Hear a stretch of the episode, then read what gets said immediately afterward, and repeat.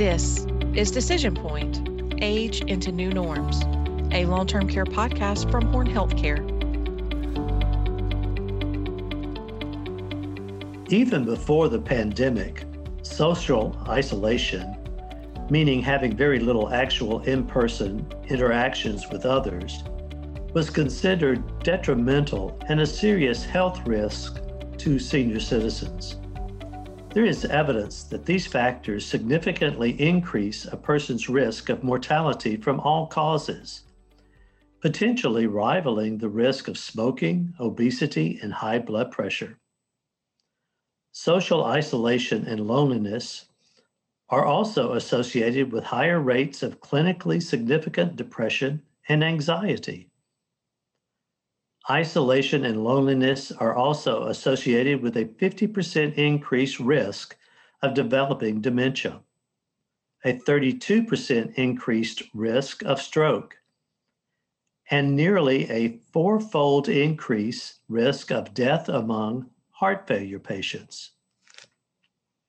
Lockdown measures due to COVID 19 appear to be exacerbating this health crisis in long term care facilities.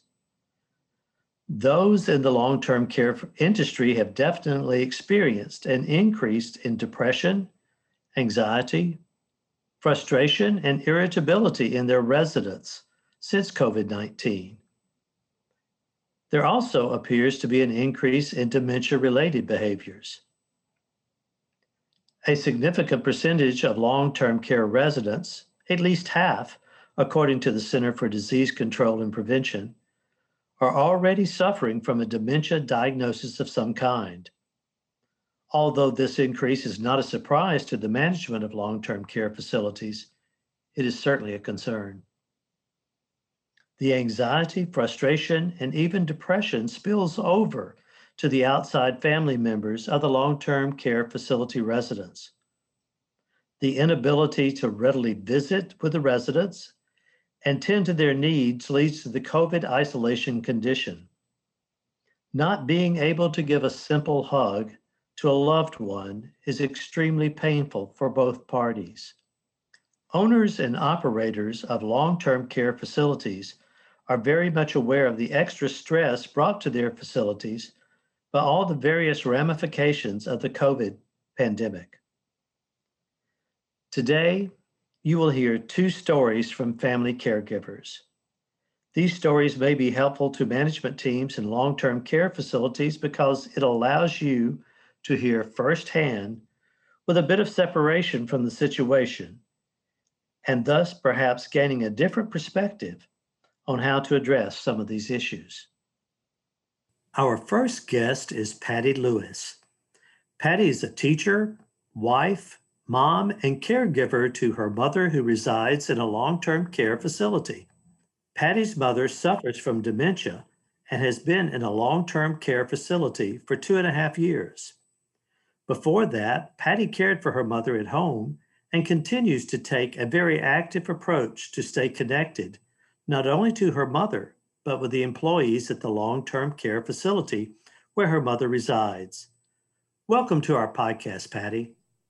Thank you, Barry. I'm honored to be your guest. Let's start with explaining to our listeners what your mom's current situation is.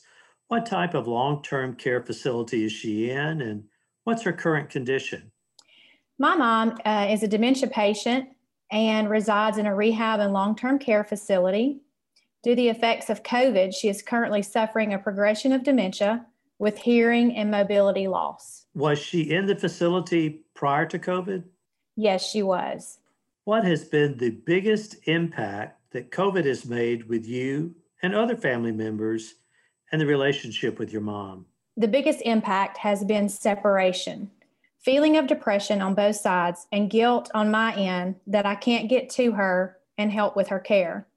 I went from full hands on care to no care at all. The lack of touch and presence from family members has been the hardest on us all.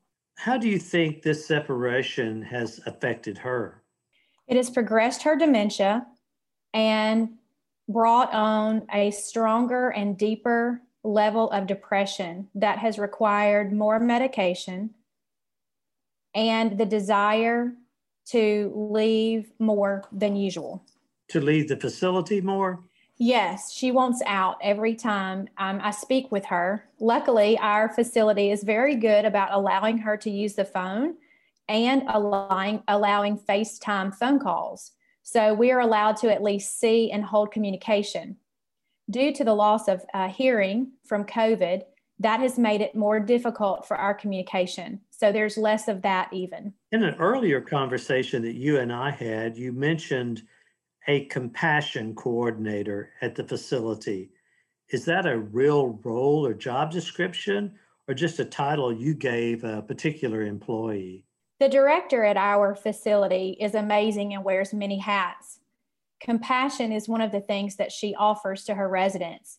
She reached out as a decline from my mom and offered a compassion visit.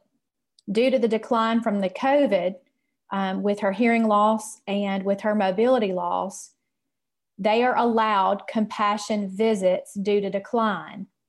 I was contacted by our director, uh, so I gave her that that label of compassion coordinator. I suppose just because of her amazing compassion, she did allow us uh, um, more than one visit, which we were very thankful for.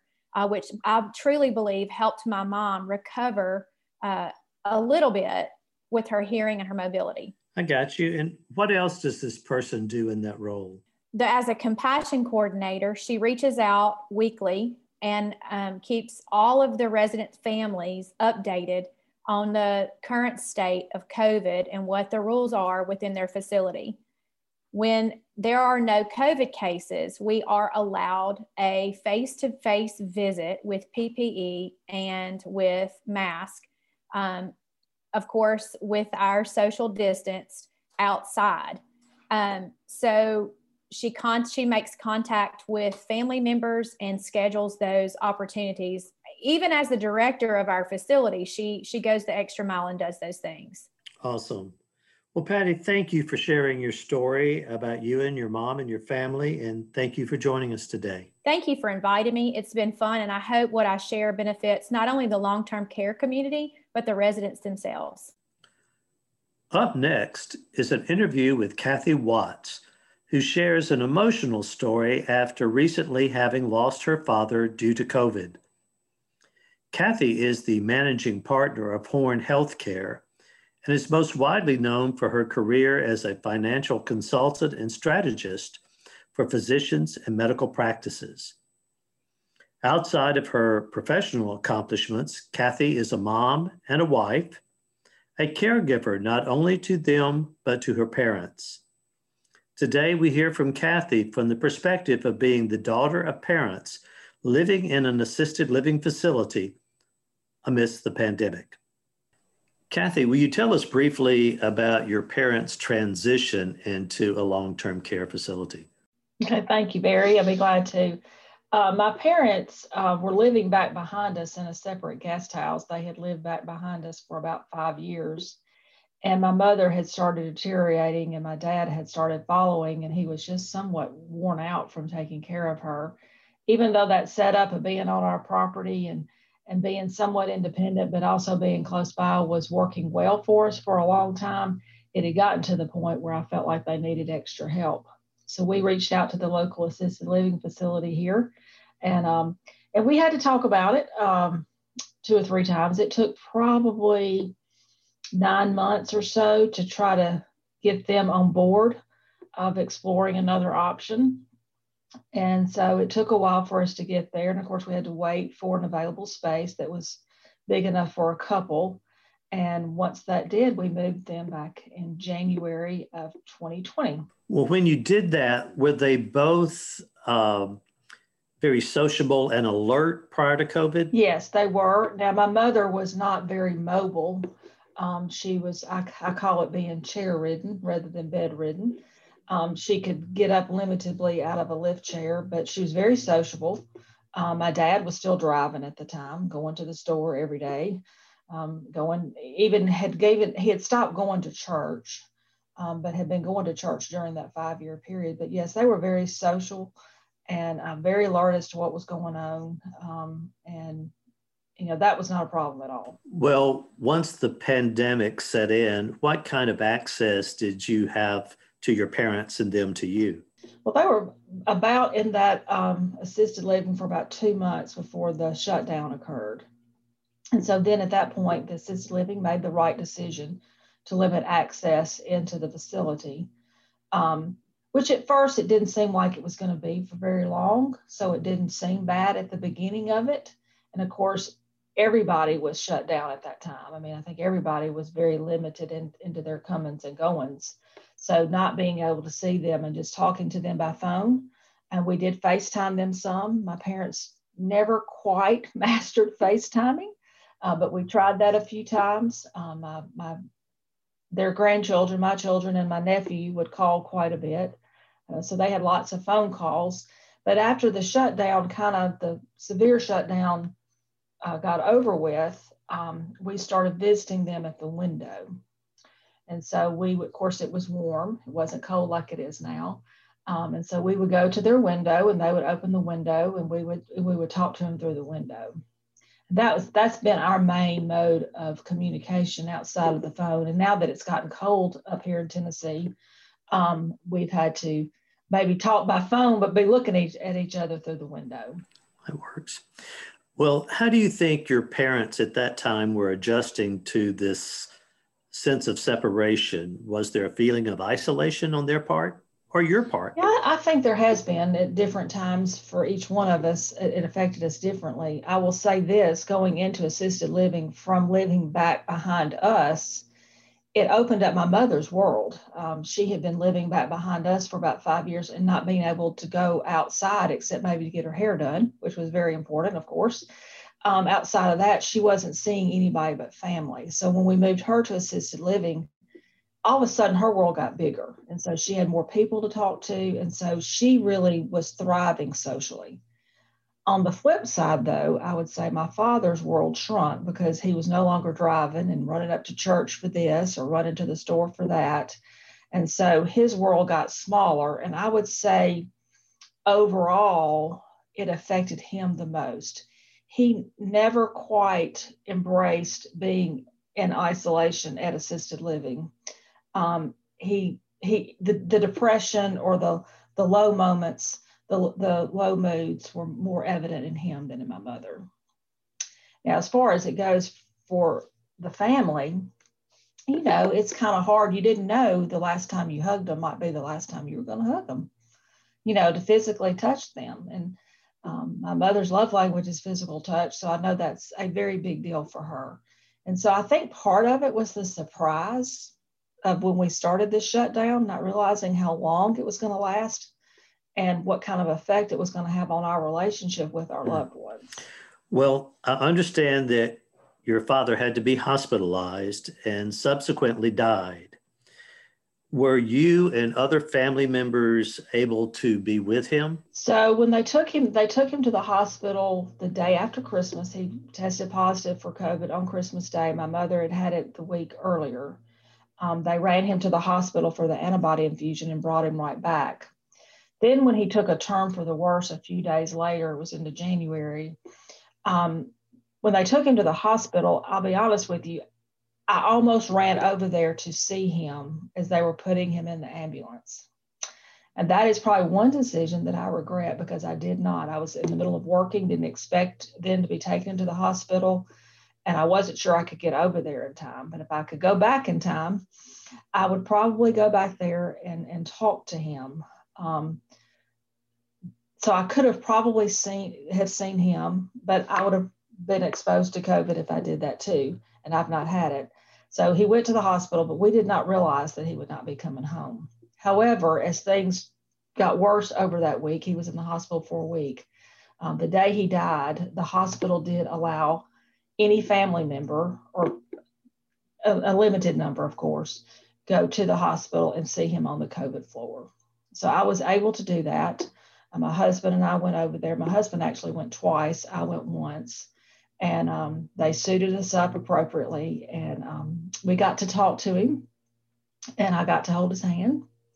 And so, you know, that was very important to be able to see him, even though it was hard. I'm glad I got to see him.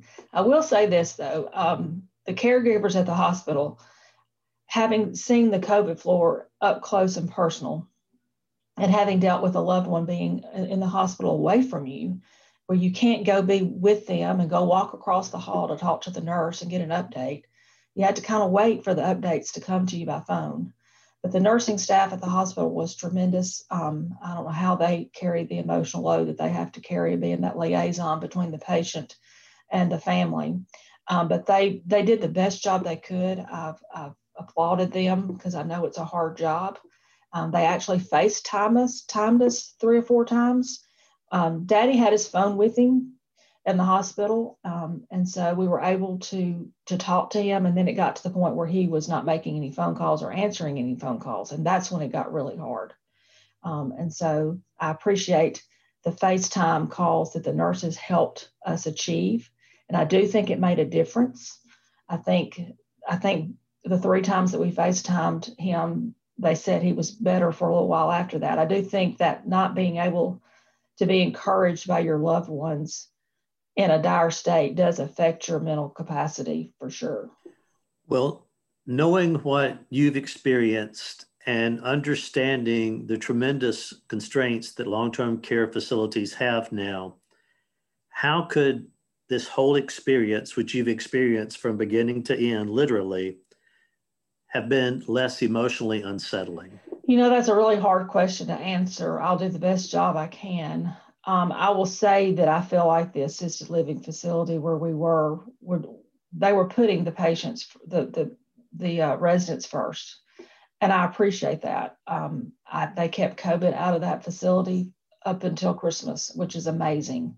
They did not have one case in there, and so I do think what they had done internally to try to keep them socially active, um, letting us try to talk to them through the windows, all of those things I think they did the best job they can. Um, looking back on it, I think we just have to learn from each learn from each other. I know when it come when it came time to talk about my dad's funeral, I was able to learn what another family had recently done in our community on how to have a safe funeral. So I think we can learn from one another. Um, and you know, I do think um, doing the best job you can to stay as connected as possible, whether it be by FaceTime or you know talking to them through the window. It's i can tell you they looked forward to those calls and visits more than we could probably ever imagine. Thank you so much kathy. I know that wasn't an easy conversation to have and i think just sharing your experience is not only going to be helpful to other caregivers it's going to be helpful for those who are trying to do the best job they can while running long-term care facilities during this difficult time. Thanks a lot Thank you. Up next, Love from Afar, Part 2 The Psychology of Loneliness. Listen to learn about the psychological pathways of how your mind and body function and how certain interventions can combat loneliness. Thank you for listening to Decision Point Age into New Norms, a podcast from Horne Healthcare. Decision Point is produced by Horne LLP Stay tuned for more episodes coming soon on Apple Podcast, Google Podcast, and Spotify. To learn more about Horne, visit hornellp.com.